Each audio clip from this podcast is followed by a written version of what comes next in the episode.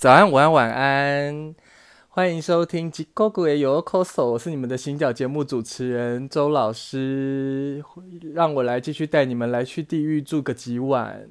上个上集，哎，不是中集，我们聊到了，呃，我怎么啊？我我命宫啊，我本命一宫。我现在有点不自然的原因，是因为我有个好朋友现在在我家，然后我在他的旁边要录新的一集，所以我觉得有点 awkward。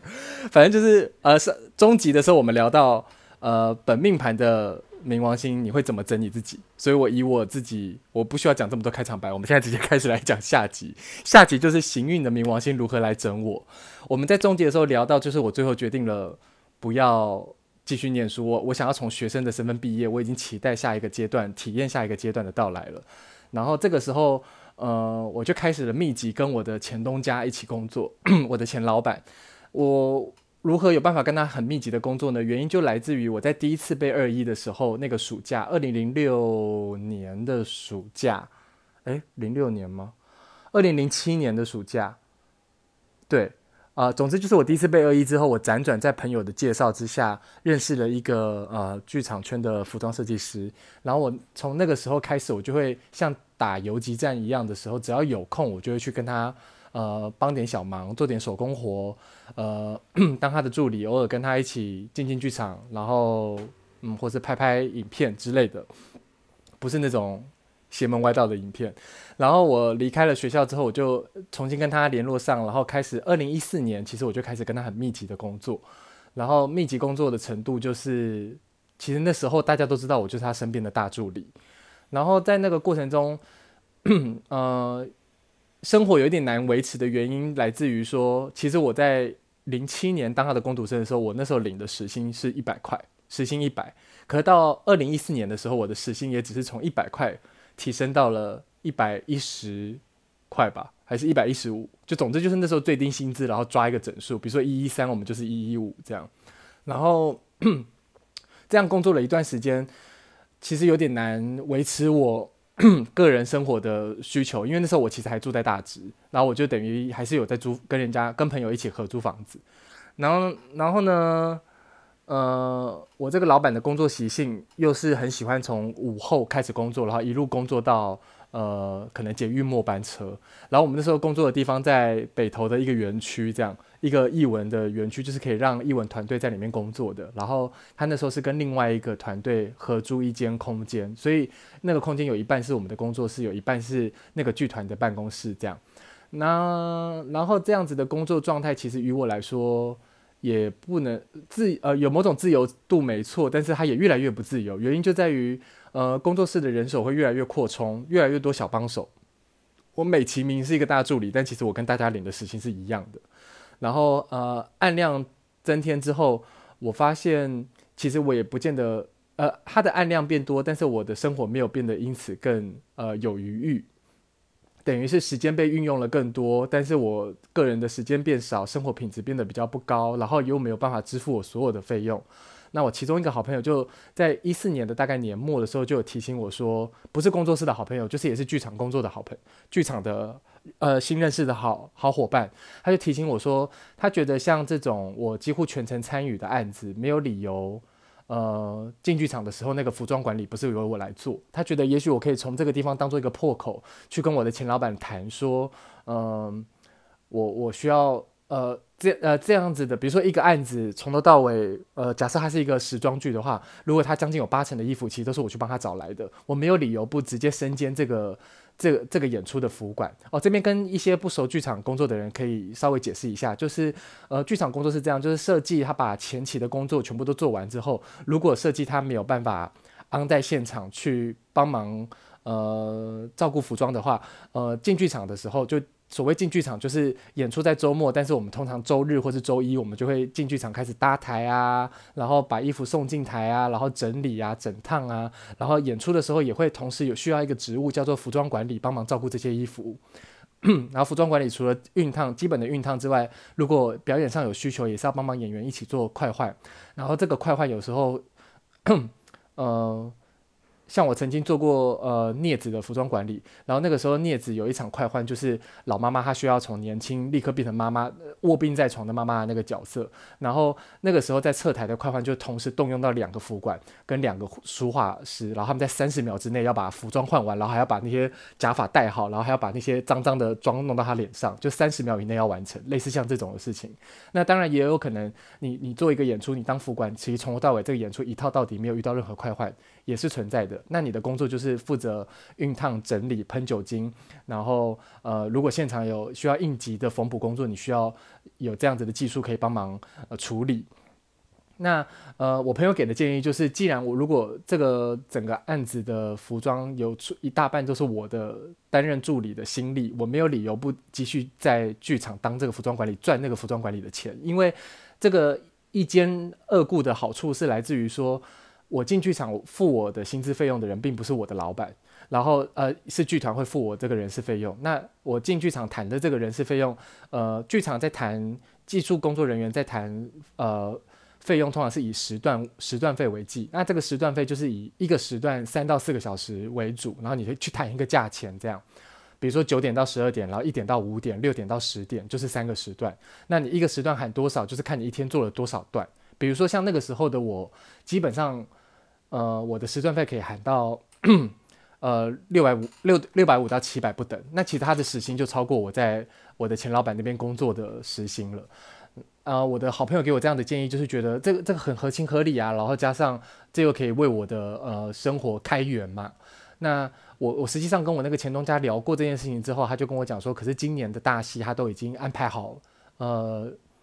负责的服管了，呃，明年有机会他还会试试看，他会试试看让我接接看这样。那我那时候心里很明白，他的这个他一定有一个他的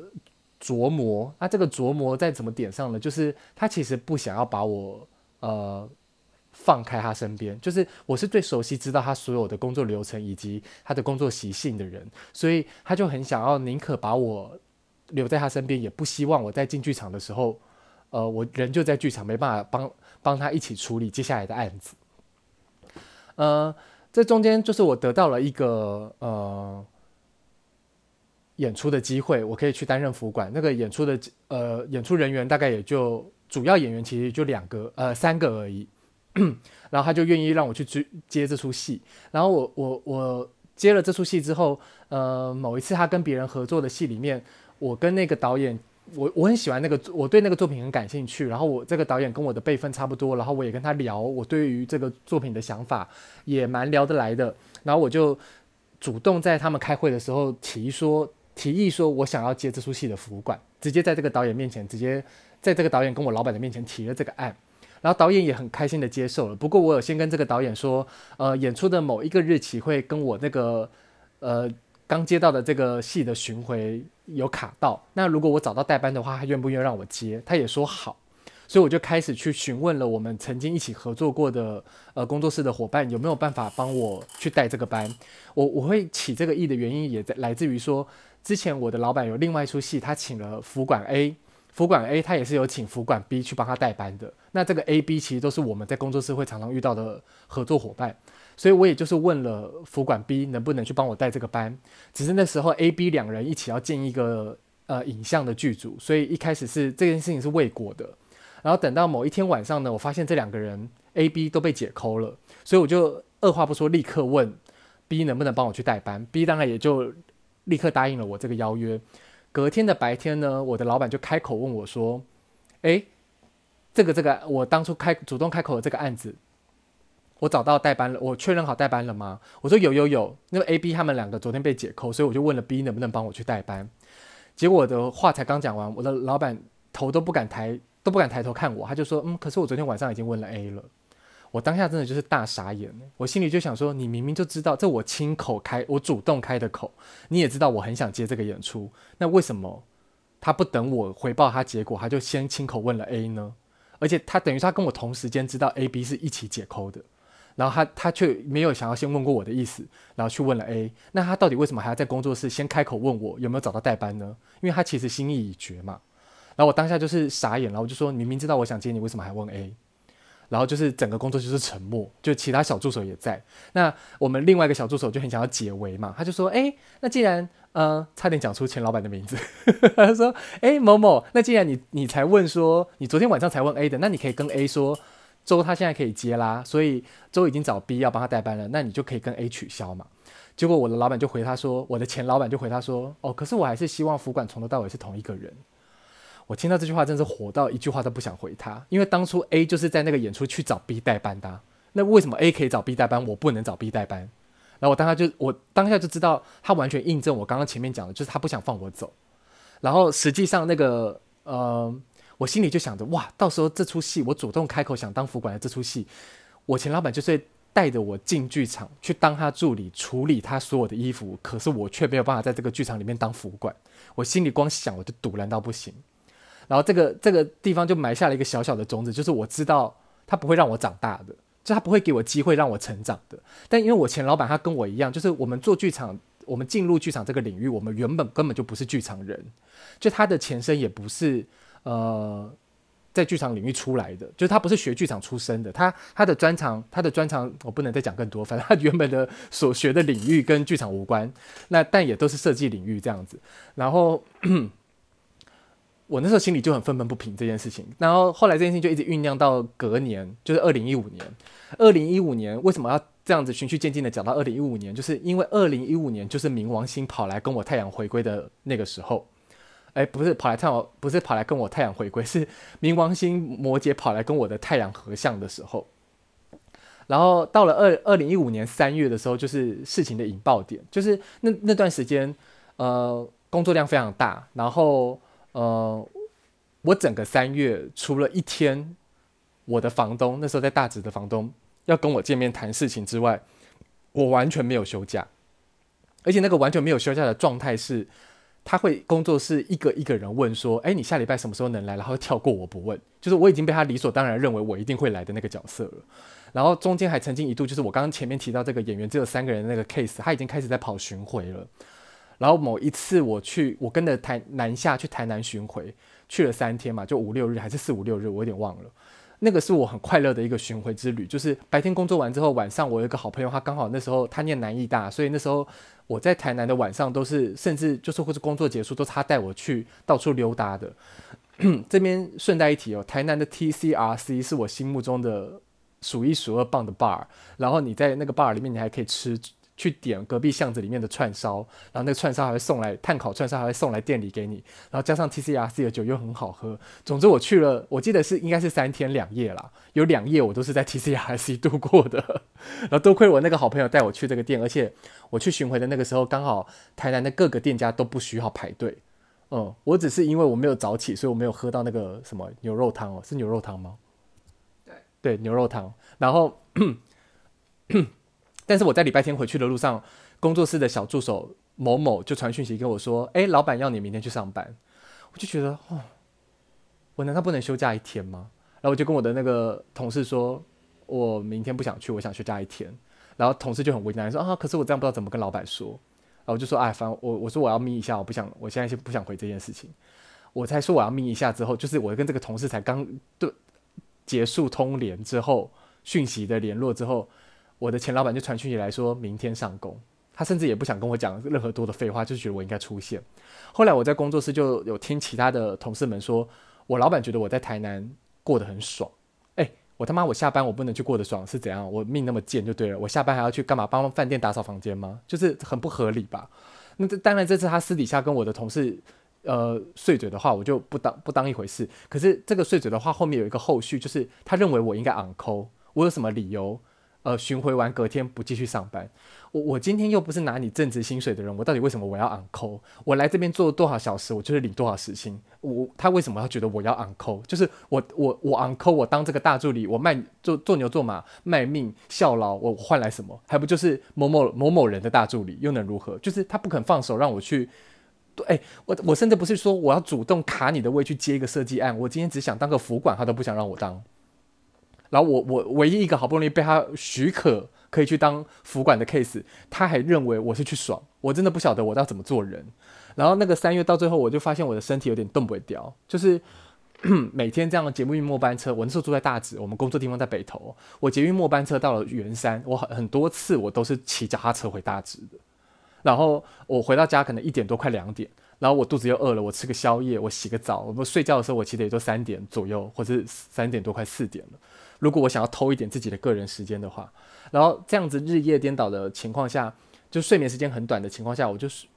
我我就开始没有办法准时起床了，我就开始会迟到或是干嘛。某一天呢，全工作室的员工大家都没空，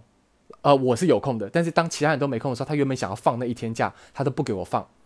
某某团的团长就是介绍了一个妹妹，想给她当实习生，他想要我隔天去带这个妹妹认识工作室，就这是这么一个无聊的理由。但是我隔天就是睡过头，等到我到工作室的时候，其实已经傍晚了。然后，但是我我知道他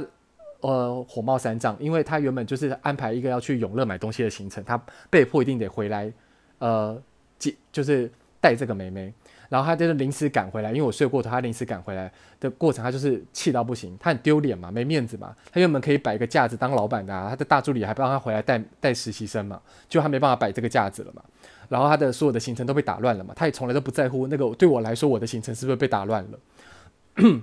我原本能够休假的行程，我是不是被打乱了？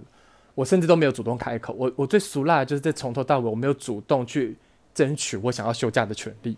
这就是我贱的地方，摩羯座奴就奴在这里。然后，呃，待会后面再讲我为什么奴啦。呃，我到了之后，我还打我打电话问他说他们要吃什么晚餐，我还帮他们买晚餐去。然后我到了现场，他就是立刻摆起老板的架子凶我，然后他就问我我为什么会晚到，我就跟他讲说，我我没有想要针对那个当下我为什么会晚到去回答他，我只跟他说。我觉得我需要休息了，我的身我我我身体有点动不，有点撑不住了。然后他就说：“你想要休假，你可以自己讲啊。你你我我也不给你休假吗？”然后我就跟他讲说：“我那时候想说想说我没有想要跟他争这个，我我如果在这个地方我要跟他 begging 说我需要休一个假，我觉得我真的很贱。”然后我就跟他讲说：“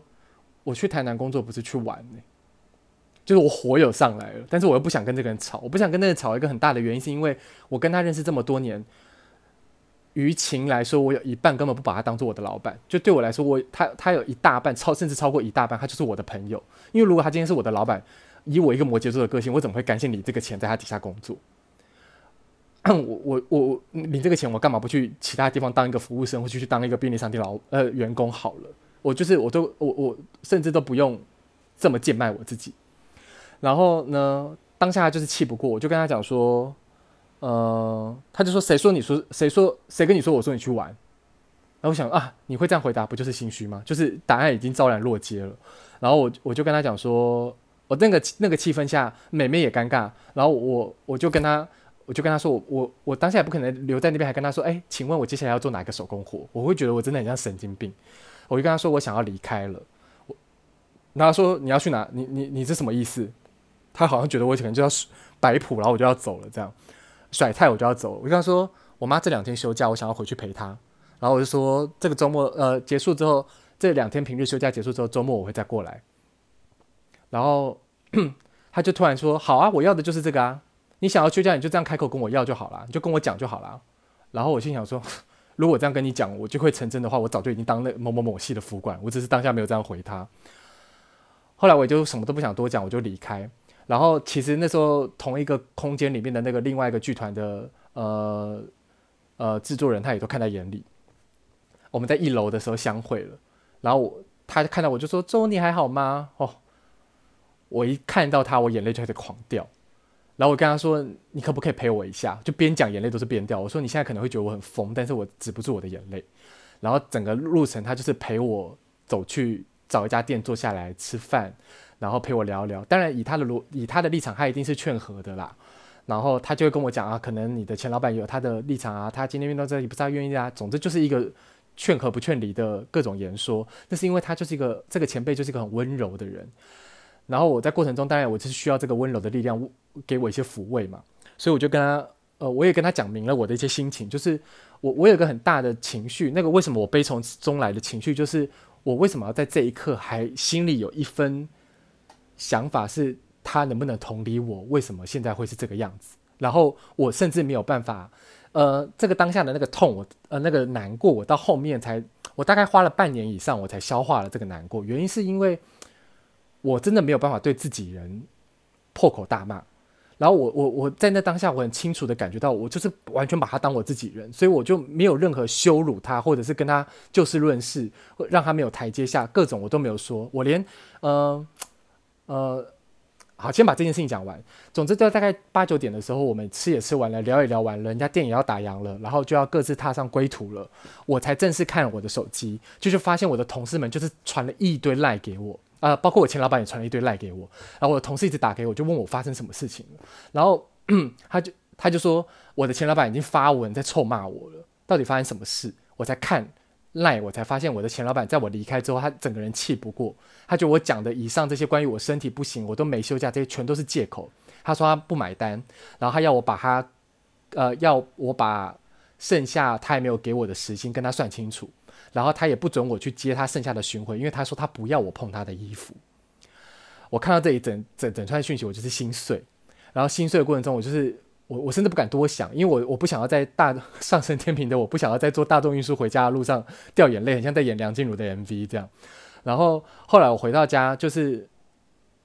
我想到我想到他后续做这件事情，其实于我来说。他算是踩到我某种底线，可是他踩到我这个底线的这个作为，其实让我很难过。就是我认为他做这些事情都，就是他没有把我当自己人，他没有把我当做他的朋友，他才会对我赶尽杀绝。他明明知道我离了离开他这个地方，我没有任何收入，他连我唯一有收入来源的地方，他都不让我去继续靠这个案子赚钱。反正就是，我记得我当天还就失眠，我可能哭到三四点吧。我中间还打电话给我朋友，就反正那电话一接起来，我就是继续哭。那那原那个那么难过的原因，当然绝对绝对不是一个当员工的奴的难过嘛，就是因为我没有我我我我觉得我被很我对，我被我自己的好朋友不仁不义的对待了。就我所谓的踩底线，就他对我赶尽杀绝这件事情，就是我的底线，不仁不义的底线。也就是因为这个底线，所以我完全不打算再跟这个人有任何讲和的余地了，因为。有什么意义呢？他他没有把我当做他自己人在看待啊，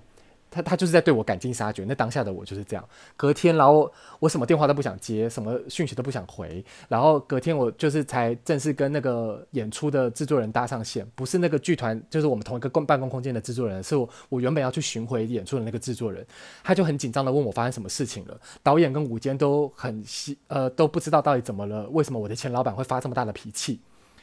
我 不知道怎么解释起，因为我觉得这是一个非常鸡毛蒜皮的小事。就是他，他纯粹这对我来说，他会发这么大的火的原因，不是因为这个鸡毛蒜皮的小事，而是因为他丢了一个老板的面子。当然，我不可能在跟那个制作人谈话的过程中把这件事情讲得这么白。就我的理解，我只说我从头到尾没有说我不干了。如果今天我要我继续执执行这份工作，会导致他们双方，呃。不融洽的话，我可以不做这个案子。可是我必须重申，我没有说我不干了。所以今天要我不这个，我我这样讲的原因就是，所以现在要我要我不干的人不是我本人哦，就是是那个人哦。所以你你如果希望我可以继续做这个案子，你也要去跟他讲。我其实我的潜台词就是这个。他说好好好，他知道了。那他会再去跟导演跟舞监商讨一下，呃，要怎么处理这件事情。那当然这件事情后来我得到了很好的呃。照顾就是他们不剧团不会放人的嘛，因为首演都演完了，巡回都开始了，怎么可能在这个时候还去换一个服管？讲坦白讲是非常不符合经济效益，而且比就是很荒谬的一件事情。而且坦白讲，剧团尊重设计，请设计介绍他所信任的人当他的服管，这是一个尊重。但其实呃，我基本上就是归舞监或是归剧团管的了，所以他没有任何理由说我要你们太换这个服管，他他没有任何资格。他只是就是在这过程中行使了属于一个服装设计他可以端的架子这样而已。那人家要不要买单是人家的选择。总之后来就这个巡回我也是顺利的跟完了。然后呃，事情过了一段时间，呃，因为我就不在了嘛，那其他工作室的伙伴在现场不就会发现，哎，就是有一个人被架空了嘛。那免不了，就是当时想要帮忙缓颊打圆场的这个这个助理朋友，他就是有起一个影子，跟我的前老板聊到说，呃，我的辛劳就对了。然后其他工作室的弟弟妹妹也说，嗯嘛、就是哦，差点又讲到钱老板的名字。他说：“某某，你在问我们有没有能放假的时候，你都忘记要问周。哎，这这当然，这个你都忘记要问周是一个很委婉的说法。大家都是明眼人，大家都看在眼里。我的钱老板最喜欢说，他做设计的任何细节，到底要做给谁看，就是给明眼人看的。那所以代表他知道大家都有火眼金睛嘛。那他他自己干了什么好事，他也都知道。工作室的弟弟妹妹们都看在眼里。那这些弟弟妹妹们为什么会来这个工作室里当小助手呢？就是因为他是这个钱老板在。”我的母校教课的时候所认识的一些学生嘛，然后他作为老师的，他怎么可以在学生面前丢失了一个老师老师该有的样子呢？所以于是呢，他就放软了他的姿态。某一天，我就看到他传赖给我说：“这段时间你休息够了，我觉得我们可以再好好谈一谈。”已读不回，我我已读不回，到底有什么好？到底有什么好谈的？那你要跟我谈好啊，你先收回收回成命啊。嗯、你都已经先把我干掉了之后，然后在脸书没有指名道道姓的骂我，但谁不知道你在骂我？谁不知道当初这个某某某身边跟的大助理就是周某人？然后，而且他根本就是逢人逢人就讲，他他他这个这个我这个钱老板是个双子座的，他最会刷存在感的，所以呢，他就是哎，不好意思哦，诸多双子座的朋友们，我们要一一竿子打翻一船人，但是。刷存在感这件事情，获得瞩目这件事情，本来就是双子座擅长的一件事嘛。所谓做人留一线，日后好相见。不然你们平常留的那些线干嘛呢？一口气开始狂数落双子座，没有没有别的意思。总之就是这个双子座的钱老板，他就开始呃诉说他的委屈，好吗？就是诉说他的委屈啊。这个你我也不晓得他是不是水星在巨蟹还是怎么样。这次我没有要再骂巨蟹座，但是呃。情勒王的一个情绪勒索大王的一个呃。title 就是放在三个水象星座身上嘛，呃，除了水象星座懂得情绪勒索，还有谁比他们更擅长的？因为他们就懂得人跟人之间这个情感交流之间的这个美眉嘎嘎嘛。有以巨蟹座为事，为什么有以巨蟹座为事？因为周老师聊到巨蟹座的时候，第一个首要 topic 是什么？不是居安思危哦，居安思危还被我排在第二。第一个首要 topic 就叫做情感的愁庸。巨蟹座最懂得这种人情往来反复的这种债以及。债以及什么？不管了，反正就是这个人情资源这件事情是巨蟹座最懂的。所以，一个双子座如果他水星落在巨蟹的话，他很懂得怎么把自己放在一个受害者的角度去刷他的存在感。总之，我的前老板就是相当程度，我不晓得他水星真的落在哪里哦，我也不在乎他的星盘。他就是那种听到人家说：“哦，你是显示生产者。”他说：“哈，我是生产者，我是人类图当中的大多数。”那我不想听了的那种那种双子座，你就知道他这个人的思维思想维度有多浅薄了。一口气狂 臭骂，没有讲本名，但是指没有指。名道姓的狂臭骂他，只要有认识周某人都知道我的前东家是谁，但我没有诋毁他在那个设计领域工作的那个呃辛劳，以及他在创作上的那些源源不绝的那个呃任劳任怨的性格哈，我不诋毁他的作品，但我诋毁他的人哈，就他人对我来说就是一个王八蛋垃圾。我现在我完全不会否认我讲过这些话哦，我他的作品有些真的是很漂亮，而且他做作品的那个呃。匠人精神、职人精神是我我非常赞赏的，但是他做人处事就是一个王八蛋，就是这样。呃，跟我上一集在骂那个老师有异曲同工之妙，就是这个人跟知道我跟他的出身一样，都不是剧场人，我们要在这个领域打滚，都有我们的辛劳。他很不耻那些在学院体系里面，呃的那些服装设计老师如何打压自己的学生，不让自己利用自己的学生当做自己的人力资源，却不让这些学生出头天，这些他都朗朗上口。可是他做了一模一样的事情，就是在他针对他人生在他身边待待了最久的大助理，那他最擅长的事情就是一直跟他身边的人把这些人际关系给搞砸。嗯呃。我数不到这边也差不多够了啦，就是我的负面能量发泄也差不多。冥王星的那个能量一运转，就很想要把人把他也一起拖拖进地狱里，让他知道我当初受了多少苦。总之这件事情的后续就是，嗯，我在离开他那边之后的半年间，半年到一年间，我我有在因为别人不负责任的辗转介绍下，到一个呃造型师底下，呃，跟拍了一周的影视作品，然后那个造型师反正他就是也是也是个大骗子。然后我就觉得哈，这时候我真的觉得我我们人人介绍工作真的是你你当那个当那个掮客或者当那个人力中介者哦，你真的是要同时握有足你要有足够好良好的信用，就是你要能够照顾到这劳资双方，而不是你是纯粹作价，然后事后你什么都不管。就是介绍工作真的不是这种介绍方法的。尤其是你还介绍一个别人在帮，比如说 A 帮 B 找的工作，你还帮 A 去介绍别人，那你到底你到底是站在哪一个角去介绍别人给 A，然后 A 再介绍给 B？总之，我就是因为这样的方式认识了一个这样子的 B，一个烂 B，然后 大家发现周老师这一集的那个负能量超高，一直狂骂人家脏话。我认识那个造型师很糟糕，反正就是他骗我，他拐我去跟他签了一个约，因为我很认真跟他讲说，我是一个没有交通工具的人，所以跟影视的这个通告于我来说是非常不利的。那如果没有办法克服这个问题，我可以不接这案子没关系。他骗我说啊，制片公司就是会出那个金额车的钱呐、啊，计程车计程车的钱，你就尽管来就对了，就算不行我也会载你。结果果然呢、人家制片公司就说他要接这个案子，我有我就亲口听到我们已经要出去。我们当天已经要出去拍了，他才问制片这个问题，然后制片就跟他说，他自己要解决他自己的问题啊，为什么我们要帮他出钱？我听到这句话就想说，妈的，这女的就是骗我。然后后来就是他不仅骗我，他还想在片场就摆出一个造型师的架子。诶，我当时当时是我第一次接影视的案子，我也跟他说我不懂。呃，影视怎么运作这个流程的？拍片怎么运作这个流程？你第一天你必须让我适应，加上他是一个收纳管理非常糟糕的造型师，所有的衣服全部就是乱塞在那个收纳箱，然后还有我们到现场把那个收纳箱挑出来，然后针对我们当初定妆照拍的那个内容，然后把它挂到衣架上。总之就是一个不知道大脑用什么在运作的那种，呃，组织能力很差的一个造型师。当天他还想要在演员面前凶我，然后回去的时候还想要我检讨，那检讨方式多烂，就是说。你们对于你们今天自己的打的表现，你们想给自己打几分？这问题就是两个造两个造型助理被问完，问到我头上，我就说，我觉得这分数没什么好打的，因为今天是我第一次上工，就是一个长沉默。然后他就想要说，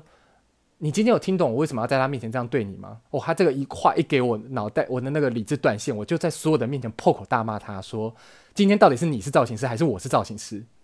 到底要我给你打分数，还是你要给你自己打分数？啊，噼啪就骂了他一长串。然后我我后来他就说，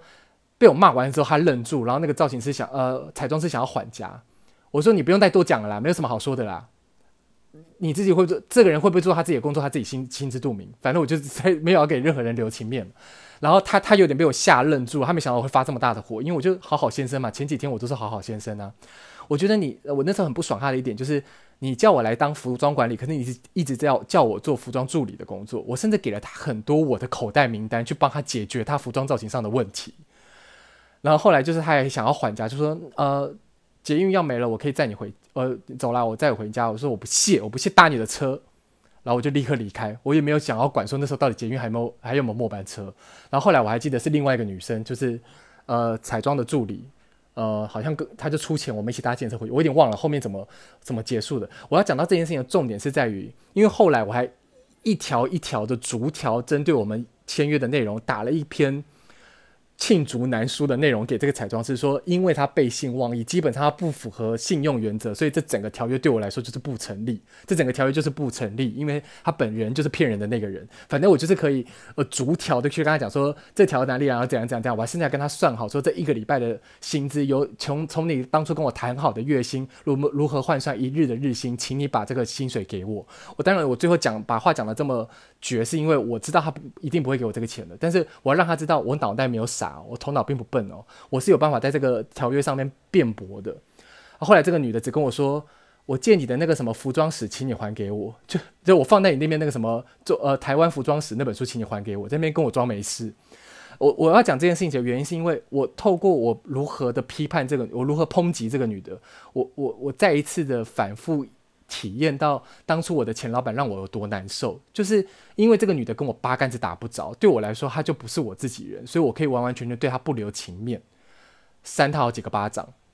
可是我对这个人，这个一样对我做了这么多过分的事情的这个前老板，我却一句恶言都没有对他讲，我连三字经都没对他说，讲的好像我应该很 很应该对他骂三字经，就是我我连半句难听话都没有，他说没对他说，连事后我们。就是这样子拆伙了，没有继续一起工作了。他刷了这么多存在感，我没有一次在我脸书发文讲过这件事情，因为我太难过了。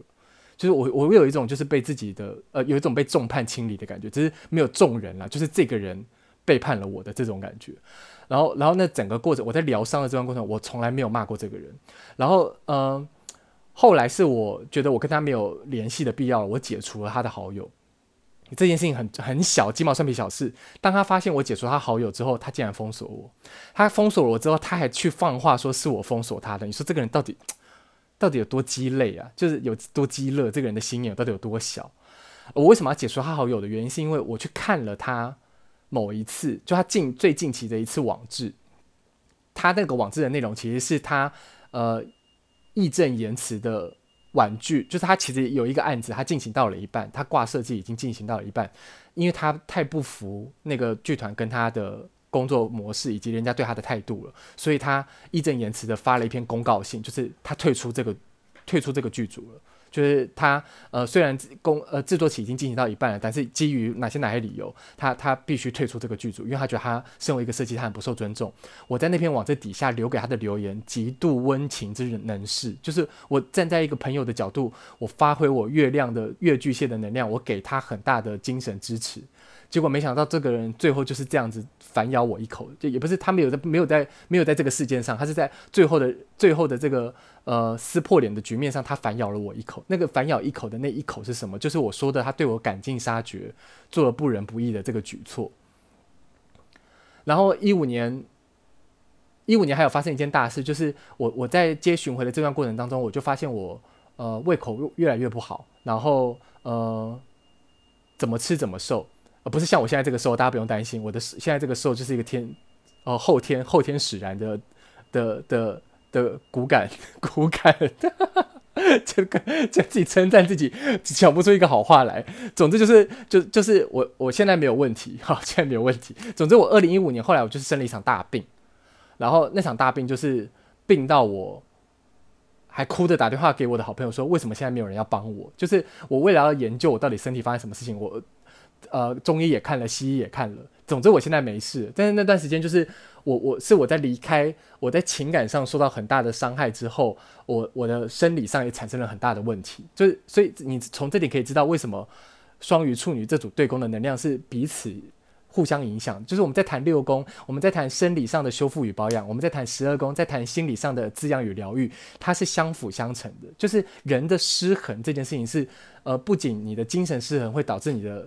呃，物质肉身的失衡，你物质肉身的失衡，同时也会导致你的精神呃频率不对。那呃这件事情就是二零一五年的时候，二零一五年的时候，在冥王星跑来跟我太阳合相的时候，同时又跟我的月亮对分的这一刻，我着着实实在这八个月内感受到什么叫做脱胎换骨。而且我生了那一场大病之后，我的的确确就有觉得哦。人是重生了的状态，就是重新不仅仅是